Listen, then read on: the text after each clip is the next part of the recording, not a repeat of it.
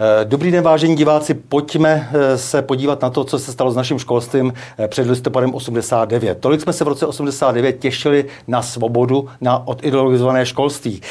Těšili jsme se na to, že děti budou vychovávané pro národní budoucnost, na to, že je nebudou obtěžovat politici svými vlezlými projevy, že je nebude nikdo indoktrinovat, na to, že dostanou plnohodnotnou znalostní průpravu do života, na to, že se znalostmi si životem pro sebe i jiné ponesou morální étos naší původní civilizace což je, co se však zejména se základním a středním polistopadovým školstvím postupně stalo. Profesor Piťhal se pokusil někdy v roce 94 o nápravu minulosti a narýsoval jako minister školství poměrně normální směr, směr, jenž byl schopen navázat na relativně dobrou tradici školství tereziánského. Ale jak byl ten jeho dobrý úmysl z karikován v podstatě. Otázka na člověka, jen se celý život zaobírá pedagogikou stavem českého školství, na člověka, jen stál u zrodu domácího vzdělávání. Na Michala Semína, toč onen dobrý muž. Vítej, Michale, v pořadu O čem se mlčí. Děkuji, Stando, za pozvání. Tak eh, co si o tom školství po listopadu 89 myslíš? Jako, co bylo v pořádku, co nebylo v pořádku a ty hlavní trendy, tendence, které se ti nelíbí? Tak ten polistopadový režim zdědil poměrně robustní kvalitní školství. Když odlídeme od toho, od toho ideologického balastu, který poměrně rychle byl odstraněn, tak bylo na čem stavět. A v těch prvních letech, v těch 90. letech, řekněme, to vypadalo poměrně dobře. Jenomže potom začal ze západu přicházet silný progresivistický proud různých nových ideologií a mhm. do škol se začala pomalu zase Ehm, vkládat taková, jako, takový duch indoktrinace. A zároveň určitý tlak vlastně na eh, odklon toho dosavadního znalostního a, a eh, školství vlastně zaměřeného na, na určitý výkon, na který jsme tu byli zvyklí. Um, a tím pádem začalo docházet um, k jednoznačné degradaci vlastně s, s, jaksi kvality toho vzdělání. V podstatě s každou tou reformou, která přicházela, kurikulární, širší ty, ty, ty nové vzdělávací plány a tak dále, tak začala vlastně klesat kvalita toho školství.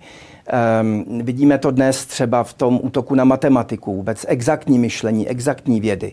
Naopak se posilují různé výchovy, vymýšlí se úplně zcela nové typy výchov, mediální a finanční gramotnost a, a nevím co všechno. Přes různá průřezová témata se do jednotlivých předmětů vlamují prostě věci, které to školství skutečně jako odvádí ideologicky někam úplně jinam, zase zpátky vlastně k nějakým takovým totalitním myšlenkovým proudům. Jak ta takzvaná protikovidová opatření fatálně zasáhla eh, celý ten vzdělávací, celý ten školský systém? Jak zranila vlastně školský systém? Jak zranila děti?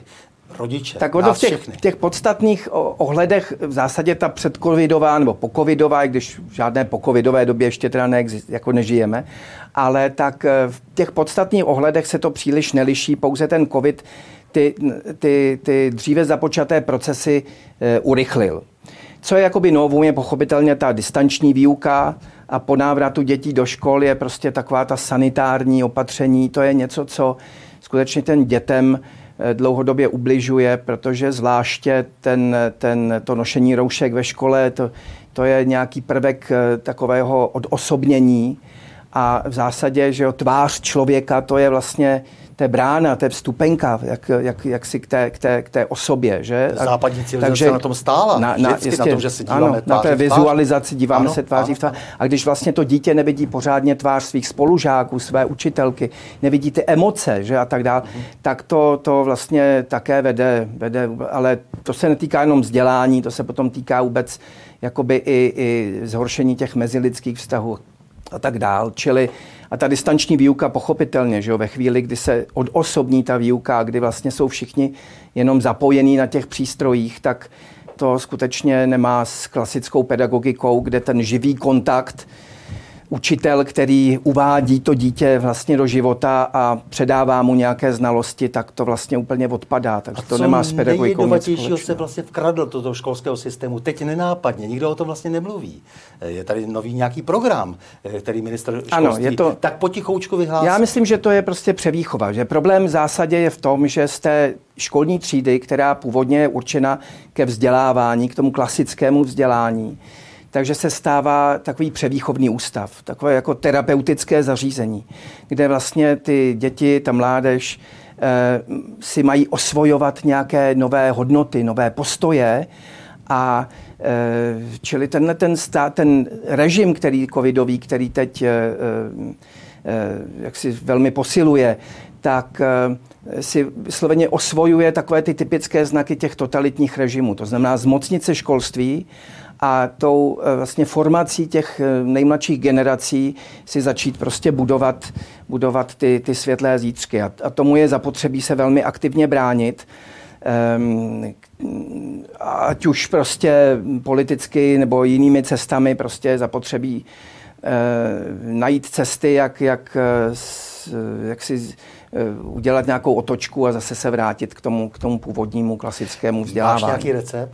Jak by se dalo no, bránit? Eh, přímo recept, víš, ono, tak jsou dvě cesty. Buď jedna je z hora, instalací nějakého rozumného ministra, který bude mít kvalitní, loajální tým, to je velmi těžké vzhledem k tomu, eh, jaká chobotnice se mezi tím za těch 30 let kolem ministerstva vytvořila, všechny ty neziskovky, všechny ty parazitující prostě zájmové skupiny, ale řekněme, i tak je zapotřebí se o to pokoušet, to je ta politická cesta, druhá je z dola, aktivitami rodičů, to znamená aktivitami v různých školských radách, komunikací se školou, anebo paralelně, alternativně domácí vzdělávání, přejít opravdu jakoby v úvozovkách do podzemí. A tam jsi doma? Tam jsem tak nějak dlouhodobě doma. Ano.